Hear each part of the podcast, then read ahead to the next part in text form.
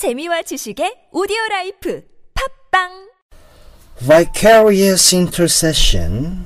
Hebrews chapter 10 verse 19. 이시연 아멘. 아멘 해야지. 아멘. Say amen. Having therefore, brethren, boldness to enter into the holiest by the blood of Jesus. Beware of imagining that intercession means bringing our personal sympathies into the presence of God and demanding that He does what we ask. Our approach to God is due entirely to the vicarious identification of our Lord with sin.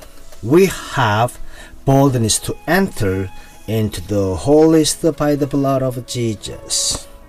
Spiritual stubbornness is the most effectual hindrance to intercession because it is based on sympathy with that in ourselves and in others that we do not think needs atoning for.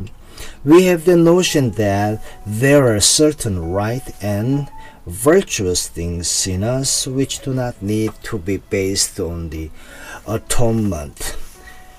And just in the domain of such that is produced by this idea, we cannot intercede. We do not identify ourselves with God's interests in others. We get petulant with God.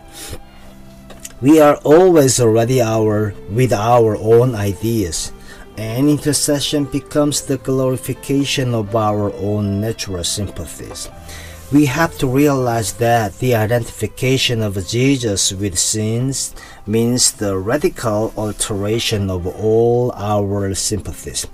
Vicarious intercession means that we deliberately substitute God's interests in others for our natural sympathy with them. Am I servant or a substitute? Petty or perfect in my relationship to God?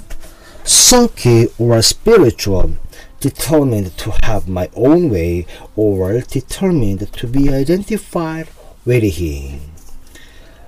Vicarious intercession.